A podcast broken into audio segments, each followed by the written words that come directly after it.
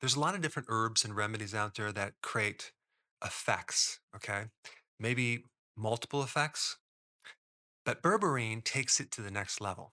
Berberine is a chemical that comes from different plants, and it's most known for its effect on blood sugars, lowering your blood sugars, helping to make insulin more sensitive, attacking insulin resistance, okay, which, by the way, is at the heart of most health problems, including a fatty liver, high blood pressure, high triglycerides, including oxidative LDL, which actually creates a, a lot of damage on the inside layer of your heart. And berberine has a very powerful, potent effect directly on the interior wall of your arteries called the endothelial layer. So it can suppress that oxidation that's happening that's creating plaquing. So it actually helps shrink plaquing.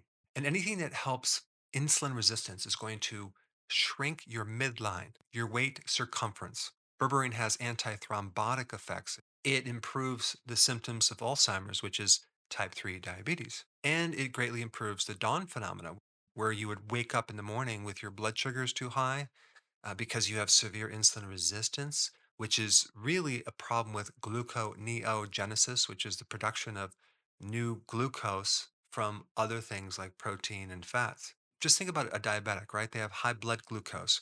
And you might think that the only reason their blood sugars are high is because they're eating too many carbs.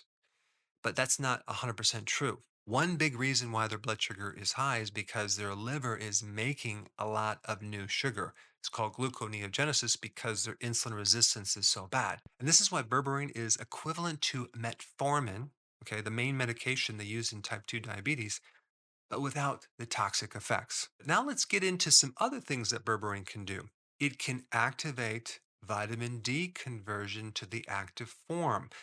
When you take vitamin D or you're converting sunlight in your skin level, or you're converting your own um, vitamin D from the sun, it has to be converted to the active form.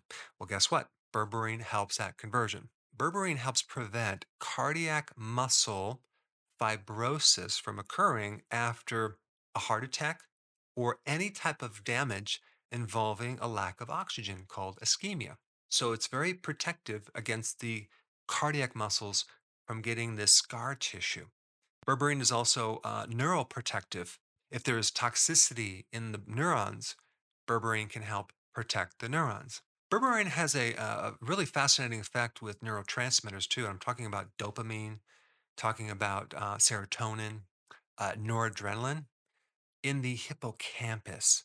So it has a direct improvement on your mood, increasing your mood from depression or anxiety to a normal mood. Berberine even helps the withdrawal side effects from coming off of a drug. Berberine is also very antimicrobial, antiviral, antibacterial, as well as having a capacity to improve your immune system, specifically your T cells. But out of all that, the real cool thing about berberine is it can actually reverse mitochondrial damage, improving more oxygen consumption, ATP production, electron chain transport, which basically is the conversion of fuel to ATP and all the different stages that occur. It's like the assembly line in the machine in the mitochondria that helps you make energy, as well as increasing the number of mitochondria. But other than that, I don't think berberine has any other positive effects that I can think of. Now, this is all really great and interesting, but unless your diet is correct, um, you're never going to fully get rid of insulin resistance.